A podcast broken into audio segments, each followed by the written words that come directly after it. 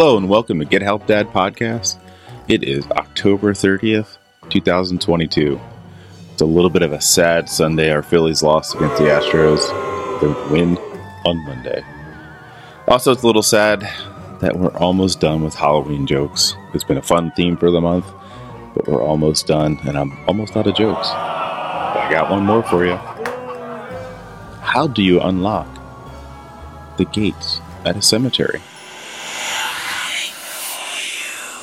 You use the skeleton key to open it. And why are all of Superman's costumes so tight? They're all size small.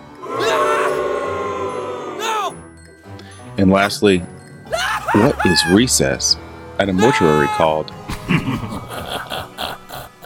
a coffin break.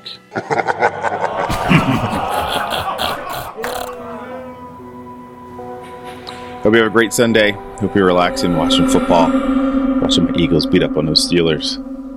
Fly, Eagles, fly. Go Fightin' Phils. Have a great one. It's a home run.